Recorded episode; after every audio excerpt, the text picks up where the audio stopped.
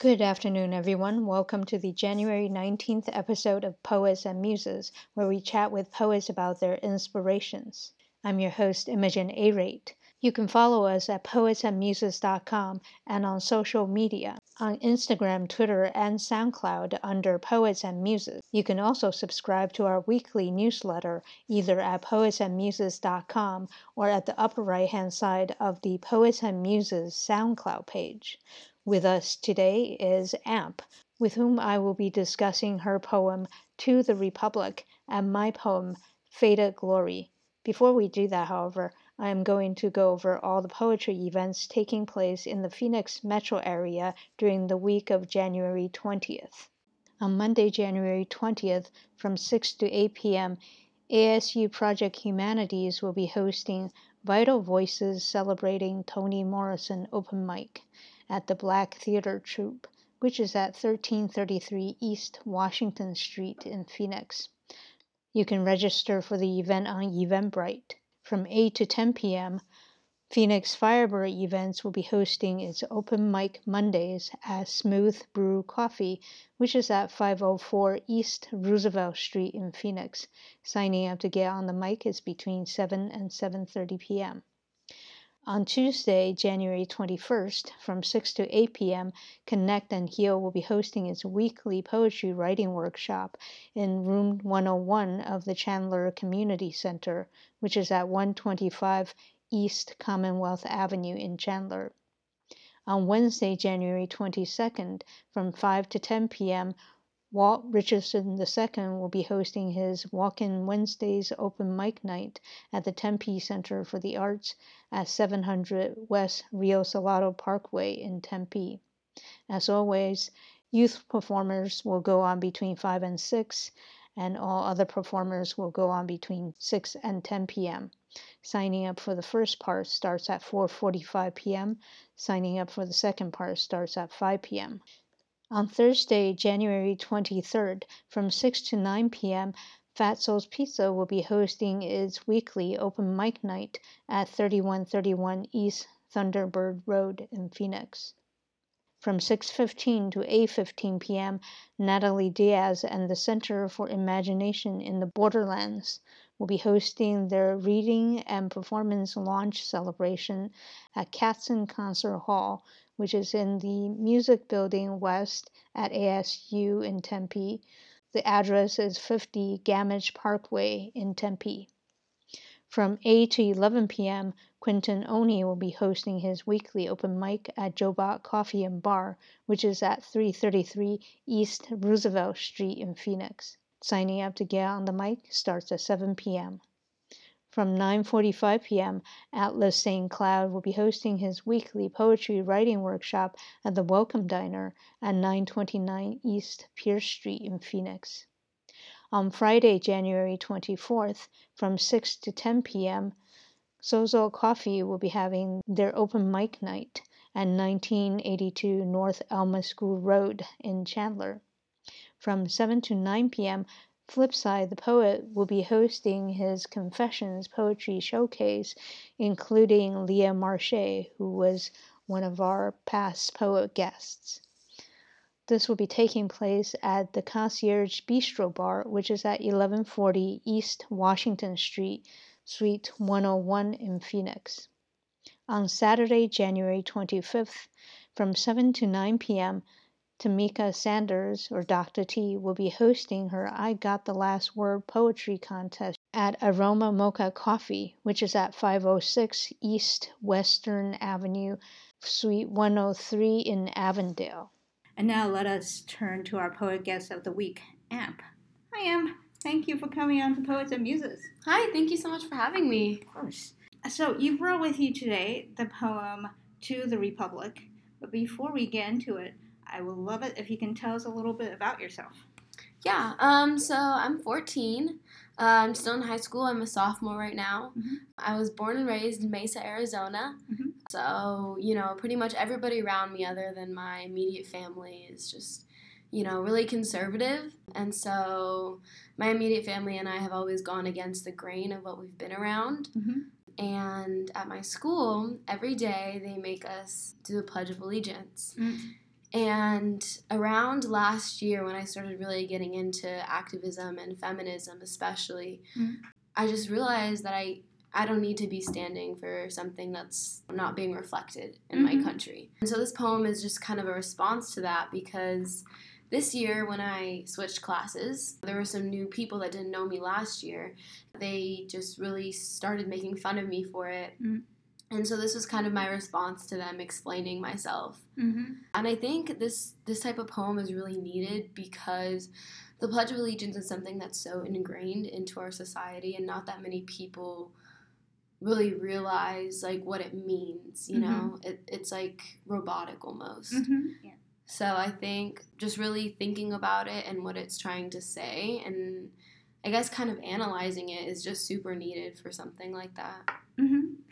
And in terms of poetry, how did you come to write poetry and when? I have been just in love with words since I was born basically. Like mm-hmm. I started writing when I was three years old, and it was just you know short stories about shapes and music. Mm-hmm. And then once I got into the activism community when I was around twelve, it just inspired me, and I kept on wanting to write more and more. Right, right.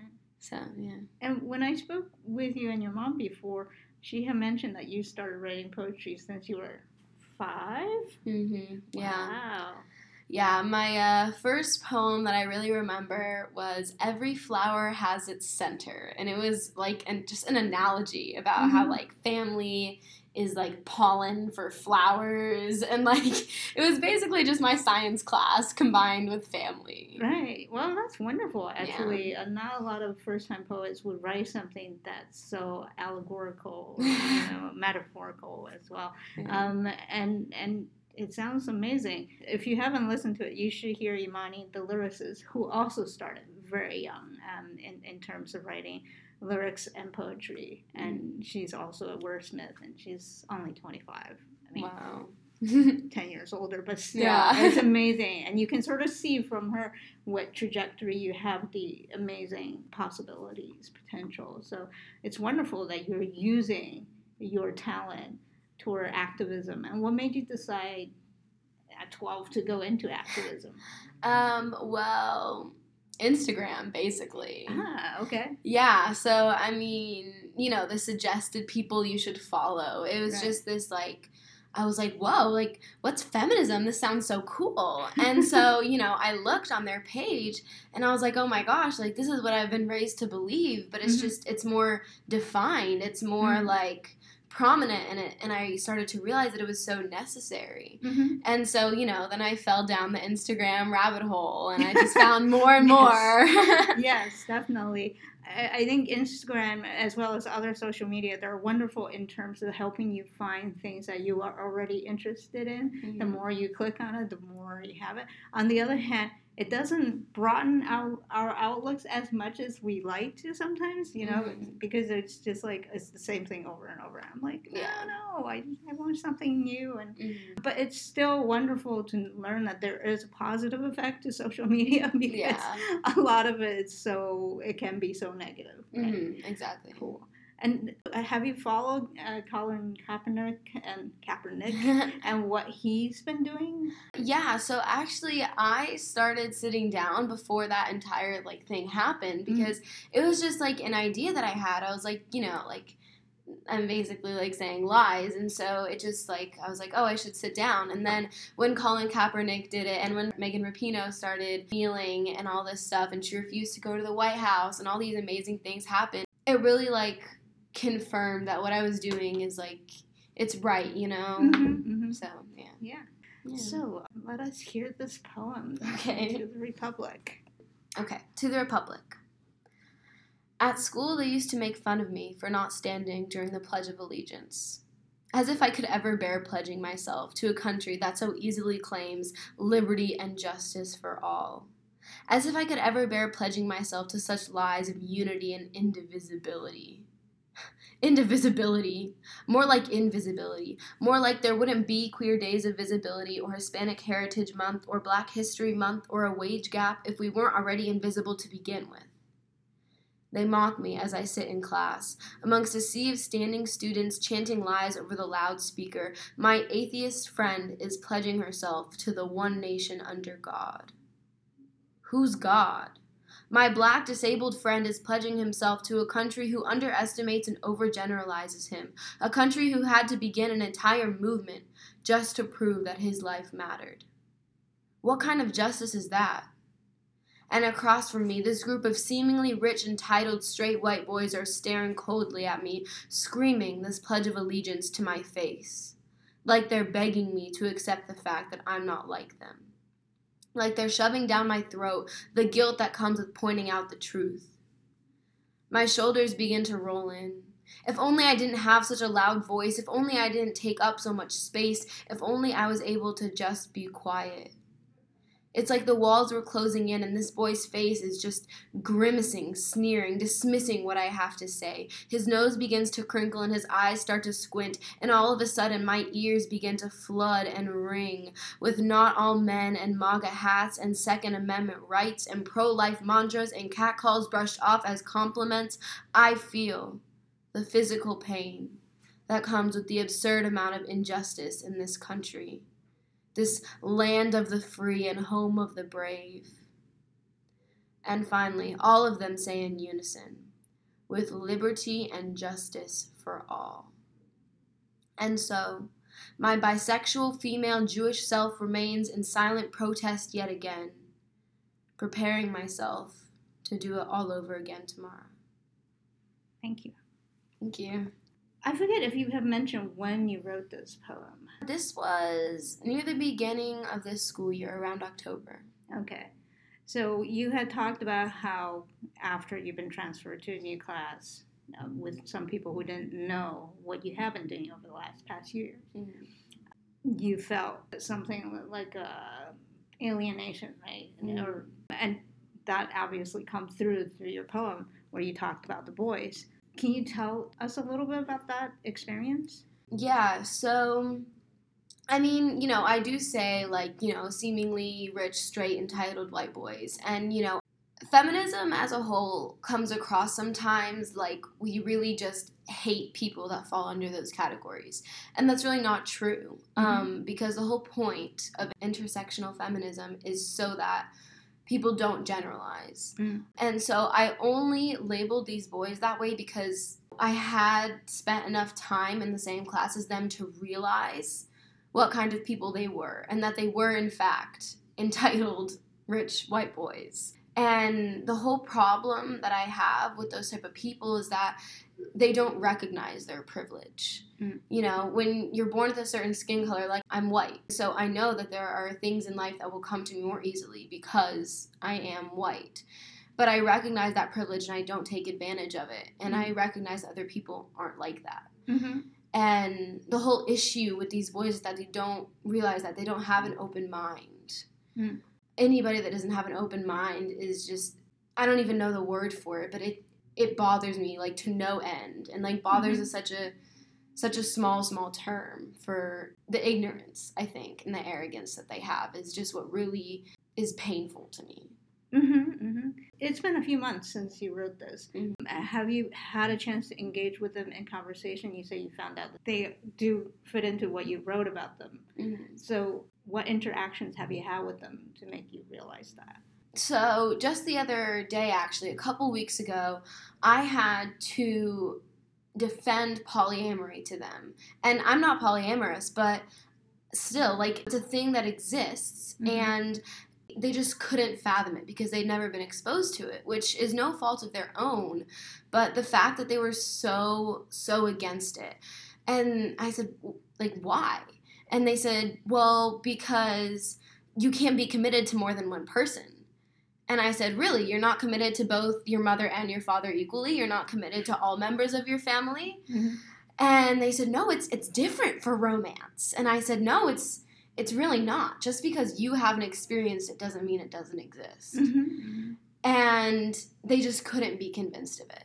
Mm. And, you know, that's the only example that came to mind. But there were so many other times where I had to defend things that were so obviously things that people experience but just because they or someone they know or love hasn't experienced it, they couldn't fathom it and they dismissed it. Yeah, I mean, I find that true with, I'm sure your mom will agree, in the adult world as well. People do tend to live in whatever world they live in, and we don't often get the opportunity to peek outside of our world. And if we're not curious, like you seem to be, we don't get to see a world that's outside of ourselves, even if that world is at the tip of your fingertips, like mm-hmm. on the internet, mm-hmm. or just around you in different neighborhoods, because I still find I'm pretty new to Phoenix and Arizona in general, um, but I still find that a lot of neighborhoods are very insular and you know people tend to stick to their own quote unquote whatever that means mm-hmm. so even if you ended up having this confrontation with these boys i think it's wonderful that you brought a subject matter that they didn't know to their purview mm-hmm. and that maybe some of them in the future as they develop as boys and men mm-hmm. that they might think back and say, "Oh, that thing." Because I mean, I personally have had that experience. Sometimes, mm-hmm. you know, we can be stubborn as well in our lives, and then we look back and we're like, "Oh, that thing." Yeah. yeah, exactly. Yeah. yeah. So, what other activism do you do? You mentioned that you, you're doing activism in uh, feminism as well as uh, equality. Yeah. Um, so I think uh, issues like racial justice and things like that are just daily things that you have to work at, um, mm-hmm. especially for me in my age right now. You know, I can't really, you know, like run for Congress. So um, it's just, you know, daily things that you always have to bring to the table for those th- sort of things. But also, I'm getting super into environmentalism lately, mm-hmm. and so I am with an organization. It's called Climate Strike. It's nationwide, right. um, but of course, I'm in the Arizona branch. Um, right. So it's called Climate Strike AZ, mm-hmm. and it's a youth-led organization. And you know, there are a bunch of different teams that you could be a part of. I personally am in the event planning team. Mm we organized a climate strike um, just recently, December uh, 6th. Yeah, yeah, it was very recent, right? It mm-hmm. was a mm-hmm. worldwide event. Yeah. It's wonderful that you talk about that and you read a poem about that the other day as well. Yeah.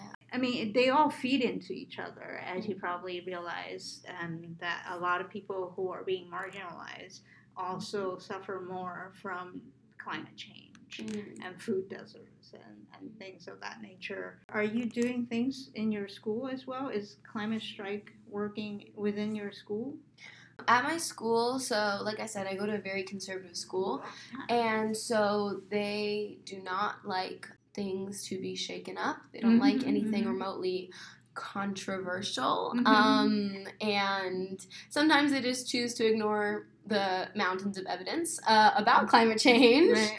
So I can't do anything with the school other than just hand out flyers. Mm. But I am bringing in uh, LGBTQ plus awareness to my school. Great. It has to be an informal group as of right now. Um, but I'm getting a group together, mainly just my friends right now, and we're teaming up with other clubs at my school. Like mm-hmm. one of them is like a volunteering club. Right. Um, getting together for us and organizing like LGBTQ homeless shelters and things like that mm-hmm. so that we can go and volunteer and just other forms of subtle awareness to start. Yeah. Because I know that when I first got to this school, everything just seemed very like formal. Mm-hmm. Uh, and one of the main things, it, it was so small, but it affected me so much that on one of the teacher's windows, there was a sticker and it said, All are welcome here, and it had a heart. And that was crazy to me because I was like, wow, like even just that little smidgen of acceptance was okay, like I have some sort of place here, you know? Right, right. So I really want more of that for people to have that same feeling. Right, right. And it's wonderful that, you know, even though they are a conservative school, that they have allowed you to do this thing even on a just volunteer informal basis, right? Mm-hmm. So there is that just as you encounter with the sticker, there is that some acceptance and there is that opening. And even though your groups are with your friends right now, but they have friends, mm-hmm. that's going to be a wider part of the school. So I think, you know, building and, and being patient and, you know, continuing your work will be helpful, will help you to reach more and more people right. over over the years that you're going to be in the school. Mm-hmm. So you just got there, I guess, two years ago. You're a sophomore. Yeah, last year, ninth grade was my first year. Oh, okay. So that's wonderful that you're doing so much already. So you had talked about running for Congress, or, or, you know, not old enough to do that yet. Is that something that you want to do? I think it really depends on who's in office by the time I get there. yeah, it, it depends on what type of change is needed. Mm-hmm. Um, but I think, you know, I'm planning on going to college for some sort of combination of women, gender, and sexuality studies, mm-hmm. but also psychology, because mm-hmm. that's that's been one of my passions since I was little, little almost my entire mom side of my family is in some sort of psychology field. Mm-hmm. And so I guess it's kind of like in my blood. Um, and so I think I really want to do something to change the world, but I don't really know about government yet. Right. I think right. more on a people base. Yeah, yeah. I mean, government is people based. Uh, yeah. You know, sometimes you do have to meet with your constituents. I think mm-hmm. depending on the congressional representative, they will each will have a different experience, mm-hmm. right? Is there an opportunity in your school to maybe interact with local congressional representatives to give you an idea what that feels like? No, not really, because they're not into controversy. My whole school is it's called a classical liberal arts school, mm-hmm, mm-hmm. which is basically just you know a nice way of saying like we're old fashioned, like we're stubborn. You're not gonna change us. So a lot of Western canon yes. literature. Only yeah. In eleventh grade, we have to read the Bible. Oh, and wow. we don't get to read any other religious book. Wow. Is it the Old Testament and the New Testament or just the New um, Testament? I'm not sure, but we'll see. That's yeah. interesting because mm-hmm. I mean, part of me because I also did an English lit, but uh, a non-traditional one. Mm-hmm. I read a lot of uh, diaspora uh, literature and also literature from non-Western communities and countries. Mm-hmm. So it was a very interesting experience. At the same time, the Western canon is still referenced so much; it forms the backbone of our country's literary studies and yeah. and the bible in itself is referenced so much because a lot of literature you know uh, in the beginning when there was no formalized education a lot of education came through the church mm-hmm. or came through different religious groups and I think Judaism has has this wonderful tradition of study, and again, it's also rooted in in the Torah and the Old Testament. So, mm-hmm. in a way, I think if we can keep ourselves open minded again about this open mindedness, reading the Bible might not be a bad thing in terms of just informing your literary studies. Mm.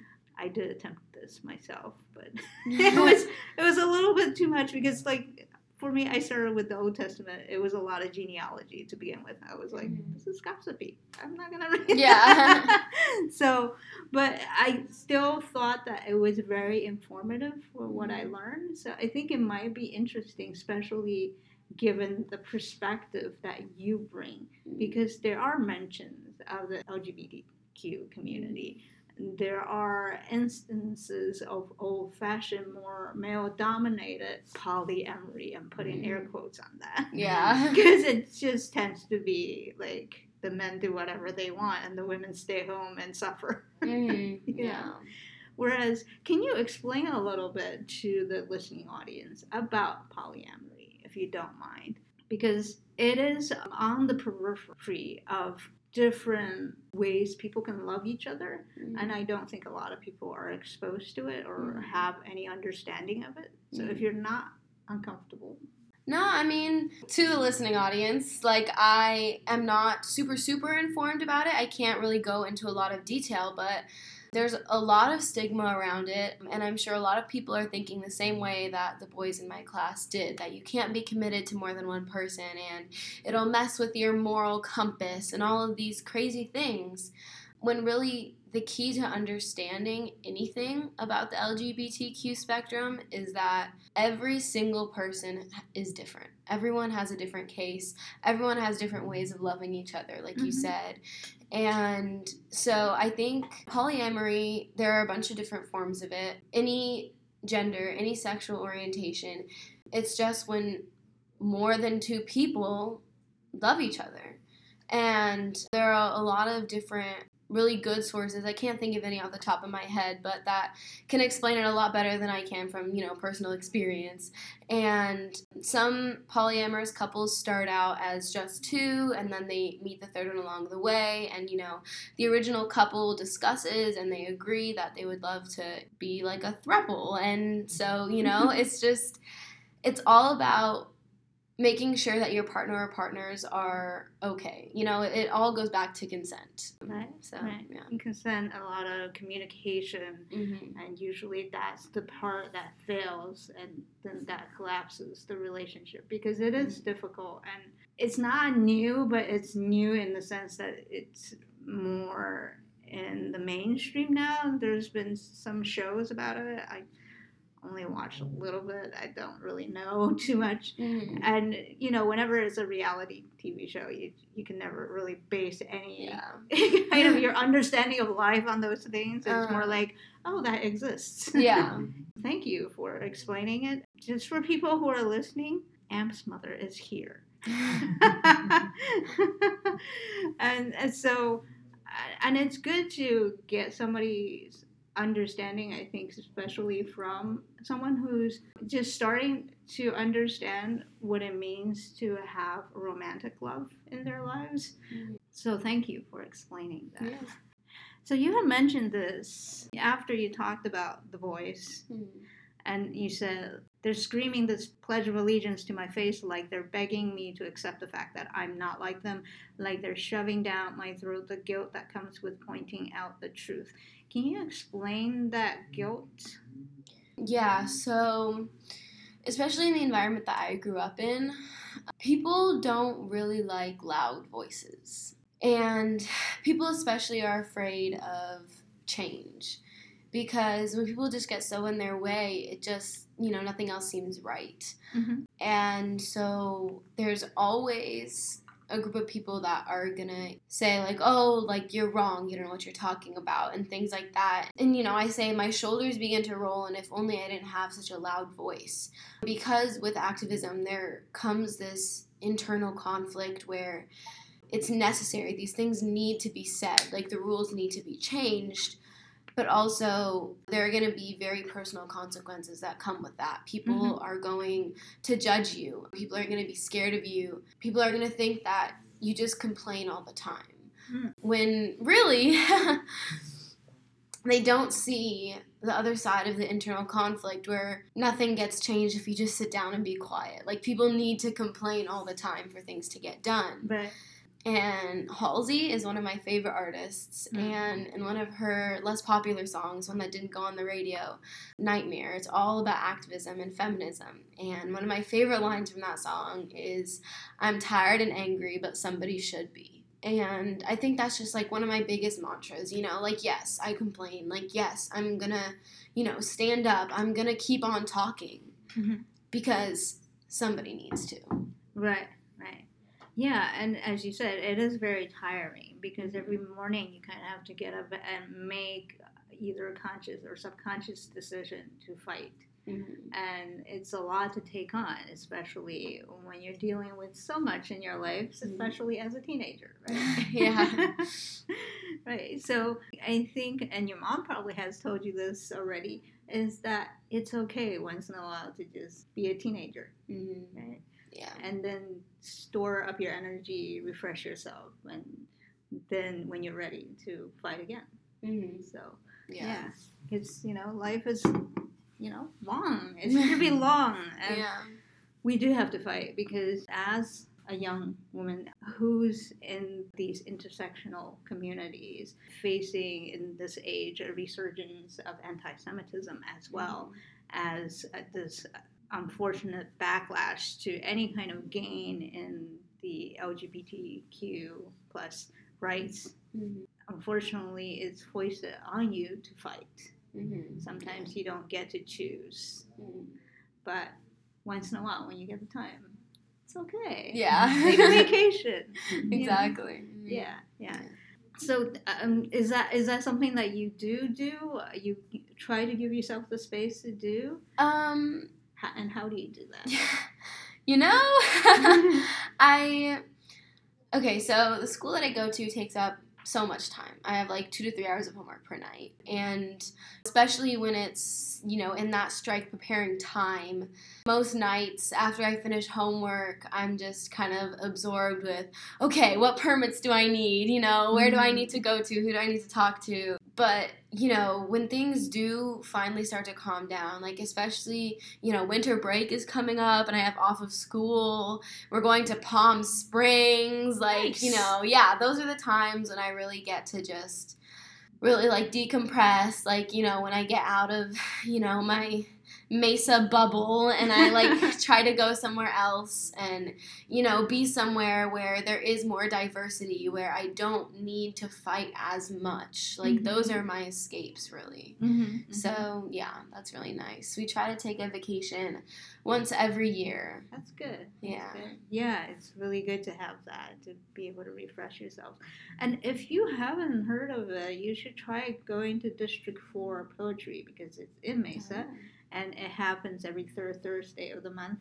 And it brings in a pretty diverse group of people. Um, so you could feel like you don't need to fight so much. You can just feel accepted. And that's a nice sort of like a spiritual hug. Yeah. Yeah, yeah that sounds great. Yeah, yeah, yeah. And actually, that's where I met the first high schooler I interviewed, Lupe Castro. And she okay. was, I think, she was your age. No, she's she was 15 when I interviewed her. I think she might be 16 now. And I haven't seen her in a while, but there's another event that you might consider going to as well. It's also in Mesa. It's at the Nile. There's a wordplay cafe, and actually, you might run into Lupe over there as well. That's the second Thursday of the month. Oh. The third Thursday of the month is District 4 Poetry, which is at Jarrod's which is sort of diagonally across from the Nile. And he has these wonderful art that he rotates. Um, oh. Since your mom just reminded us about your travels, if you want to tell oh, us a little bit about um, that. Yeah, sure. So I like to think I'm I'm pretty cultured. I've been to almost all the continents, about four of them. Nice. You know, which ones? Uh, I've been to Australia. Okay. I've been to Asia because we went to Israel uh, for my and my cousin's uh, bar and bat mitzvah. Okay. Um, I've been to Europe. I've been mm-hmm. to Italy, France, uh, and London in Europe. Mm-hmm. I've been to South America. I've been to Costa Rica. Nice. And you know, obviously, I live in North America, so. Right, right, right. and I'm not going to Antarctica. well, you should. Well, although right now it's for climate change, we should not go. But yeah. but uh, if it wasn't happening, then we should all just go check it out, just to mm-hmm. say, "Hey, we've seen it. yeah. See, see the penguins. Yeah. oh, you can see the penguins in South Africa. Oh yeah, I really want to go to Africa. Yeah, yeah, yeah, yeah, It's it's a beautiful place, and there's so many different cultures, so much history, cradle of human civilization yeah. before the Middle East, mm-hmm. and so you have published, your mom said? Yeah, I've been like professionally published once and I'm, you know, trying to get published again, but yeah, when I was around 13 or 12, 11 it's been a while um, i uh, i wrote a pretty short poem um, it was about my dad mm-hmm. so he lives in new york um, he's oh. a ah. severe alcoholic it was kind of at the time when i was just coming to understanding you know what that meant mm-hmm. but it was also before I kind of knew that it wasn't his fault. You know, like right. alcoholism is a disease. He can't do anything about it. Right, right. It was just at the time where I just felt, I guess, just really confused. Mm-hmm. And I was like, you know, like, I don't know why this is happening type right. situation. And it was called This Isn't a Princess Story. Mm. And I don't remember how the first part goes, but I know the last two lines are, Now you're millions of miles away. Will there ever be a happy ending? Mm-hmm. So it was, you know, right after he moved to New York, and I was like, you know, what's going on? Right. Um, because it was when it was one of his bouts that was just really, really bad. But it was it was just after you know I had been visiting him like every week, maybe every month at a halfway house, and mm-hmm. we were mm-hmm. starting to have like as good of a bond as I think there ever could be because I wasn't raised with him, you know. Right. My parents divorced when I was one years old, so right. I called him dad, but I didn't think of him the same way that I thought about mom. Right. right. So he was kind of like a side character for a while, right. and when the side character of your book just like leaves and you never hear from him again, you get Right. kind of confused. Right. So that's just kind of where I was at. Right. Right. Um, and where was it? How did you get it published?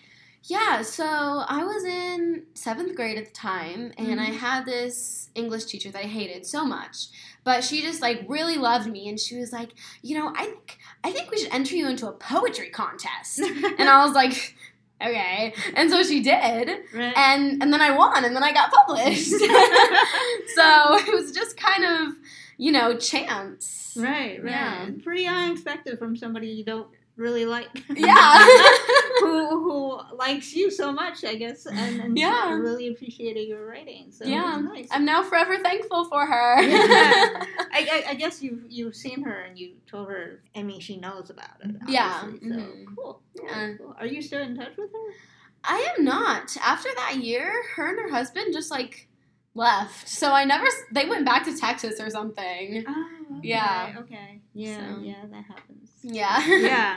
Yeah. There's uh, a lot of people who you know become transient, both the teacher as well as your dad. Uh, sometimes they're very unfortunate, especially as you're developing this relationship and having a bond that he moved. Was it for work? No, it was because he didn't have the resources in Arizona to like you know better himself. Right. right. Because you know my mom had like her life and like she had to raise me and you know she has a really hard job that she has to work at a lot and his parents died before I was born Mm. um so he had to go to New York because that's where most of his family was Oh, That's where his sisters and uh, brother was, and all of my cousins and everything. Right. So he had a much better environment to kind of help him better himself. Okay, so his support network is over there. Yeah. Mhm. okay, Yeah. Yeah, yeah. Well, hey, this might eventually give you a chance to visit New York, which Yeah. is pretty cool. I'm We're- from New York, I have to say that. Oh, okay. yeah, I um I went there when I was about ten. Um, Okay. so around the time that I wrote that poem, and you know I saw him, and it was a really cool experience. Mhm. Um, and I haven't seen him since, but we're hoping like spring break maybe. I'm gonna go and try to see him again. Okay, yeah. Spring Yeah. in New York could be decent. Yeah. I would say the best time is in the fall. Mm, Yeah. yeah. Yeah. I've only been there in the winter for Oh. Christmas. Oh, oh, Christmas is not that bad. Yeah. January, February, the absolute worst. Oh yeah. I'm thankful I was not there then. yeah, Christmas can be actually very pretty because all the lights are on and Mm. you know everywhere it's all a lot of holiday cheer. yeah. Um, I don't see a lot of things about Hanukkah, even though it's New York and it's Mhm. very cosmopolitan and very international. Yet Yeah. sometimes there, you know, Christmas just overwhelms Mhm. everything else. Yeah. I mean, you can't even see Kwanzaa at all. There's no hint of Kwanzaa. Oh, anywhere. So sad. yeah, but I'm sure because New York is such a big place and such multicultural place, if you search for things, I mean, definitely uh, for for Hanukkah, Mhm. but for Kwanzaa, you can definitely find that. But it Yeah. requires again some effort. Mhm. Um, so I pick my poem based off of your poem about this disconnect between an idealism, which is within the Pledge of Allegiance, and the actuality of what's going on in the world. So my poem has also some of those themes, and it's called Faded Glory, Mm. and I wrote it on July 4th. Not this past one, but the one before. Mm. So I'll read that now and we can talk about it. Okay. He headed the Heartbreakers and died from a heartbreak, self induced with substances introduced to ward away the pain. Of songs created from poignant days, now hawking something insignificant in 30 seconds of fame. Sympathy for the devil now sells a luxury vehicle to particular men of wealth and taste. For irony is found in irony lost when the skim surface is valued and the depth below tossed. Hippies who rocked out for Jimi traded tie dyed for suit and tie. Free love transforms into free hate for Jimi's kin and kind. Exoticized, misunderstood religions of others once used to escape the oppression of elders in countercultures glorified, now commercialized in bottle chai and franchised yoga chains. Sitar strains underlay appropriated refrains, though appreciation for the culture and people fades, used and discarded without lasting reparations, like Afghan poppy fields for many decades since. Though concerts galore raised money for the poor, starving eyes still implored for deeper connections and structural changes, historical relations never explored. I love that one. Thank you. I think it's super cool that you like um, talked about cultural appropriation because mm-hmm. I think that's one of the like most misunderstood and overlooked things like mm-hmm. in this country and people just don't really understand like what it means mm-hmm. and cultural appropriation is something that's super sensitive to me because you know obviously you guys can't see um, but as i said i am white and i get box braids and just recently I've had like a big struggle about it because, you know, I didn't know like is this culture appropriation, is this not? And, you know, I finally came to terms that, you know, I grew up around this. Like I danced um, street styles, so like hip hop mm-hmm. for 10 years. Like I was raised around this, mm-hmm. you know? Mm-hmm. And so it only felt natural to me and like mm-hmm. I'm I'm still always embracing it, not mm-hmm. stealing it. Right. But yeah, I think it's really important that like people understand why you can't just you know, bottle chai and like do yoga without knowing the roots. Right, that's the thing. As you said, if it's something you grew up with, and I think for people from marginalized communities, when they see that, A, somebody is taking some of the beauty from their culture, but saying to them, but we don't want you Mm-hmm. We don't want you to be a part of our lives. We just want what we're comfortable taking. That's one of the things that's very painful because it's from the people that the culture comes. Without people, there would not be culture, right? Exactly. And the other aspect of it is that people who are using, let's say, traditional instruments, who are from more mainstream cultures, they become famous. They you know, like the Beatles using sitar strings in some of their music. They made millions off of that, yet the cultures themselves, until recently, Prince Harry, before he became all enlightened and stuff, mm. he had called in the military he dressed uh, you know for a party as a nazi and he also in the military he called somebody a paki which is a very derogative way of saying anyone from the South Asian continent, uh, mm-hmm. like that descent. Yet the Beatles made so much money off of that particular culture, Indian culture. So, you know, you see that both like incredible prejudice going on at the same time that people from mainstream culture are able to make so much money out of just bringing something quote unquote exotic. Mm-hmm. So it's it's a very painful experience for people. And if you look up Sean Avery, who's another poet that I had interviewed uh, a few months back, he has this wonderful poem. I forget exactly, and he talks about this exact thing. He was talking about, you know, nobody want to be black but everybody wants hip hop, everybody wants braids, you know, mm-hmm. things like that that you're aware of, mm-hmm. which is good. And I think being aware of is a wonderful start. Having friends from multiple cultures to try to understand different experiences mm-hmm. is is beautiful and wonderful, and that's how people can feel like okay, you're not just taking what you think is cool about me and leaving me behind. Mm-hmm yeah, so I'm glad that that's something that you thought about, and it's really cool because I did notice, notice your box braids the mm-hmm. first time I saw you. I was mm-hmm. like, huh, interesting. Yeah. So, yeah, and then but I also heard your poem, so I understand that you are aware of it. It's mm-hmm. not just something like, oh, this is cool, and, yeah. but I don't care about anything else about your culture. So. I'm not Bo Derek, I promise. Wow, Bo Derek, I think we might be able to blame the costume person on Yeah, so. it's true.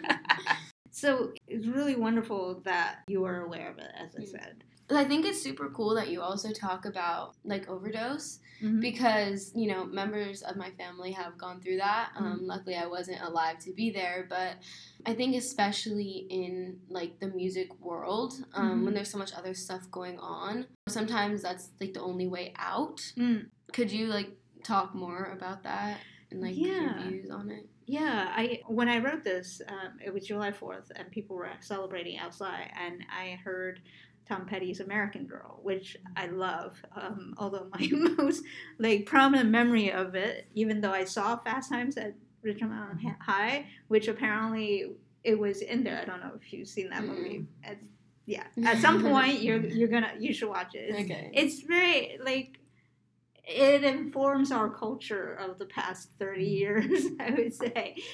But the instance where I remember it is actually from Silence of the Lamb, and where there's such a juxtaposition between this beautiful song, though it has heartbreak in it, and then the serial killer. Yeah. so it's a very dark song to me. And he had passed away recently, even though it, I think it was a heart failure, but it has some things to do with drugs. Mm-hmm. So I wanted to talk about because he, he you know, these older, uh, unless you're the Stones or the Beatles, um, you become faded into the background. Whereas when they were in their prime, they were so well known. They were gods mm-hmm. almost, and they were worshipped. And as you said, in the music world, sometimes people don't know how to deal first with fame, mm-hmm. but then with the lack of fame mm-hmm. because they were using that fame to sort of fill in the parts that they were missing in life. And when the fame fades away, mm-hmm. they really don't know how to deal with it. So the drug use is kind of continues, but serve different purposes. Mm. And we actually, I talked about it with some other poets as well, with Leah Marche, for instance, a, a few weeks back. With Kenneth McNeil II, we talked about the self destructive behavior and how fame kind of sugarcoats it in some way. It allows you to sometimes get away with not dealing with it, but then a lot of people die so young like Whitney Houston, like Michael Jackson, um, you know, and like Prince, even. Mm-hmm. All of these people who died around the time that they're only 50. And mm-hmm. 50 is such a young age mm-hmm. for the United States yeah. because people die in the U- United States on average around like like 80 right now. So it's so sad to me because these people are talented, yet because of their fame or because they're chasing fame or lack thereof, they're not able to deal with the problems in their own life since you're in psychiatry, mm-hmm. right? You understand not dealing with the problem doesn't make it go away. Mm-hmm. So, yeah, definitely. I mean, I think that also like ties back into you know why I wrote my poem. Like, not dealing with the problem doesn't make it go away. Yeah, you know? yeah. Like, you can't just ignore what's going on because it doesn't affect you or because you're not supposed to. You can't just say something that you know isn't true just because everybody else does. Right, exactly. You have to have your own moral center. Right. You have to be your own person, mm-hmm. right? And and that's something that's supposedly celebrated in this country. Yet, you know, when you do act like an individual, that sometimes go against the grain of like what you're doing with the Pledge of Allegiance, sitting down, and what Colin Kaepernick did. Mm-hmm. There's so much backslash. Mm-hmm. So, like, what happened to that e pluribus unum, right? Mm-hmm. You know, out of many one, the celebration of the individual. Yeah, right. So. And what's what's the um, stanza where it talks about like sympathy for the devil and all that one? The Sympathy for the Devil is a Rolling Stone song. It's a very well known, I think. As um, well, I didn't know it until my friend introduced me to it maybe like 10 years ago. Mm-hmm. And I just fell in love with the song. It was such a wonderful song. Again, talks about the hypocrisy of what's going on, of how we all contribute to the destruction of our world in many ways, sometimes by ignoring things and sometimes by actively doing something like lying when about things when the truth is known and muddling the water. So sympathy for the devil has this incredible like meaningful lyrics to it about a year ago, two years ago, I saw it was selling Lexus. They used uh, the line, this line that I talk about. So one of the lines is Mick Jagger takes on the persona of the devil when he sings a song. Mm-hmm. And he says, I'm a man of a particular wealth and taste. So here I use the line said, now the luxury vehicle Lexus is selling using this particular line in mm-hmm. the song to sell to men of particular wealth and taste. Yeah, so wow. and it's just so sickening to me mm-hmm. that this such a meaningful song is being co-opted to sell a damn car. Mm-hmm. Right. And on top of that, there's also the sellout aspect, which again it's throughout the poem, mm-hmm. because this is not something that without the Rolling Stones okay that they could have used. Mm-hmm. They had to have gotten permission for this, which means that the Rolling Stones in that way is selling out this particular incredibly meaningful song. Mm-hmm. And so so it really annoyed me. And it actually starts from the beginning of the first stanza, mm-hmm. you know, now hawking something insignificant in 30 seconds of fame. I'm mm-hmm. talking about commercials. I'm talking about the use of like these poignant songs that are so incredibly relevant again from the 60s, from the, the those protest times, the Vietnam War era, now is significant again for our current culture, and yet they're being used to sell us stuff mm-hmm. that we probably don't need. We, mm-hmm. you know, and contributing to environmental degradation. Mm-hmm. So all of these things. Yeah, yeah. And I think when the skim surface is valued and the depth below tossed, I think those two lines are just so so telling of what's going on. And I mean, to be honest, what's been going on like since like you talked about commercials like since they started since people really started valuing the material more than anything else like mm-hmm. more than like the real abstract stuff. So yeah i really really appreciated those two lines. Thank you at my school because it's a liberal art liberal arts school um, we have to read a bunch of philosophy and so we just had to do a comparative analysis essay hmm. um, where we take two books of philosophy that we've read so i used thomas more's utopia and oh. rousseau's discourse on inequality hmm.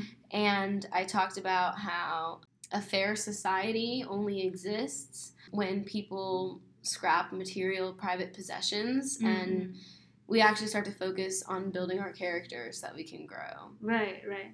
As human beings, we come in this world very underprotected because you know we easily get physically hurt. So certain material possessions like home, like little comforts like fire, mm. warmth, or a way of cooling since we're in Arizona, caves, yeah. for instance. Mm. Yeah, little things they really material possessions do make a difference at the same time as he said if we think of those first and not developing our characters mm-hmm. then our relationship with materials mm-hmm. become very skewed mm-hmm. we start to obtain things just for the sake of obtaining right mm-hmm. uh, and that, that really all comes down to Rousseau's concept of perfectibility. Mm-hmm. I mean, it's a natural tendency that people have where we want to keep on improving ourselves no matter the cost. Right. And it takes pretty much a lifetime to unlearn perfectibility because, you know, oh yeah, like I have a house that'll provide for me, but my neighbor's house is way bigger. Like I right. want a bigger house. and, you know, it's just this never ending snowball effect of greed yeah, keeping up with the Joneses because we tend to measure our happiness by comparing what we have with others, mm-hmm. even if what they have might not actually be as good as what we have mm-hmm. in substantive terms and like you know maybe they're fighting in that big house all the time right like, exactly right and i mean i believe it was roosevelt that said comparison is the thief of joy oh. so you know the moment that you start comparing with other people about things that just really don't matter, mm-hmm. then it's going to breed an unhealthy competition. Whereas, you know, if you start comparing yourself to other people with things that do matter, then it helps you grow. Right, right. Like if this person is doing charity work and you're interested in charity work, how can we help each other in that respect? How can we complement each other? Maybe you can learn from that person where you can do, like I told you about these two poetry things, right? Mm-hmm. And if we had not met, you might not find out until later or something like exactly. that. Exactly. And when I go to poetry events, I am especially appreciative of hearing other people's poetry because they inspire me to write more. They mm-hmm. get my creative juices flowing. But I do see the tendency of some poets that feel this sort of like, unfortunately, they might feel a little, little bit timid, like they might not believe in their work so much. If they see a poem or a poet does better, there's some unfortunate underhandedness and cattiness, mm-hmm. which I think should not be because these are all works from our hearts. Mm-hmm. And just as we as individuals have our own lives to live, our own, not necessarily destiny, but our life that we need to actualize, mm-hmm. I think it's very eh, self-destructive and others destructive as well mm. to keep saying, "Oh, you know, let me let me try to chip away at that, mm-hmm. um, at what I think might be better than what I'm doing." Yeah. So, which is sad. Yeah, it's really yeah. sad. yeah, exactly. Yeah, I really appreciated it. Okay, good. Um, I appreciate that you appreciate it. Yeah, it's always nice to talk with a fellow poet and develop an understanding of you know why we individually write what we write and see what we share in common in mm-hmm. those poems that if you encounter them otherwise you might not think has anything in common right so having these conversations for me i, I always enjoy these conversations mm-hmm. that's why i keep i keep mm-hmm. having them so, yeah. yeah yeah so in closing if you can tell us where we could go see you read I mean, I saw you at Infuse for the first time. I don't know if mm-hmm. you there are regular places where you go that you would recommend. So I I just started getting back into reading poetry. Um, so probably as much as we can at Infuse, and the ones that you had mentioned to me, we'll try to go as much as possible. Second Thursday at Wordplay Cafe at the Nile, mm-hmm. and um, Wordplay Cafe, yeah, yeah. yeah and uh, third Thursday at District 4 Poetry um, at Jarrod's Coffee Tea and Gallery. Yeah, I think those will be great. So, besides that, where can people follow you? What social media um, do you have if yeah. you want to expose them? yeah. so, I do have a private account on Instagram, so mm-hmm. not that many people will be able to follow me. Mm-hmm. Um, mm-hmm. But my Instagram is at Adriana, A D R I A N A dot M U R E. And my Snapchat, I I believe, is just Amplify twelve. Amplify twelve. Okay. Yes. So yeah, those are the only two um, social media that I really use. Great, great, yeah. wonderful. Well, thank you very much. I really appreciate you taking the time to share your story with me. Thank you so much for having me. it's been fun. Yes. Again, you can follow us at poetsandmuses.com and on social media on Instagram, Twitter, as well as SoundCloud under Poets and Muses. You can also subscribe to our weekly newsletter either at poetsandmuses.com or at the upper right hand side of the Poets and Muses SoundCloud page. I'm your host, Imogen Arate. Thank you very much for listening. I hope you have a wonderful week, and I look forward to bringing you another episode next Sunday.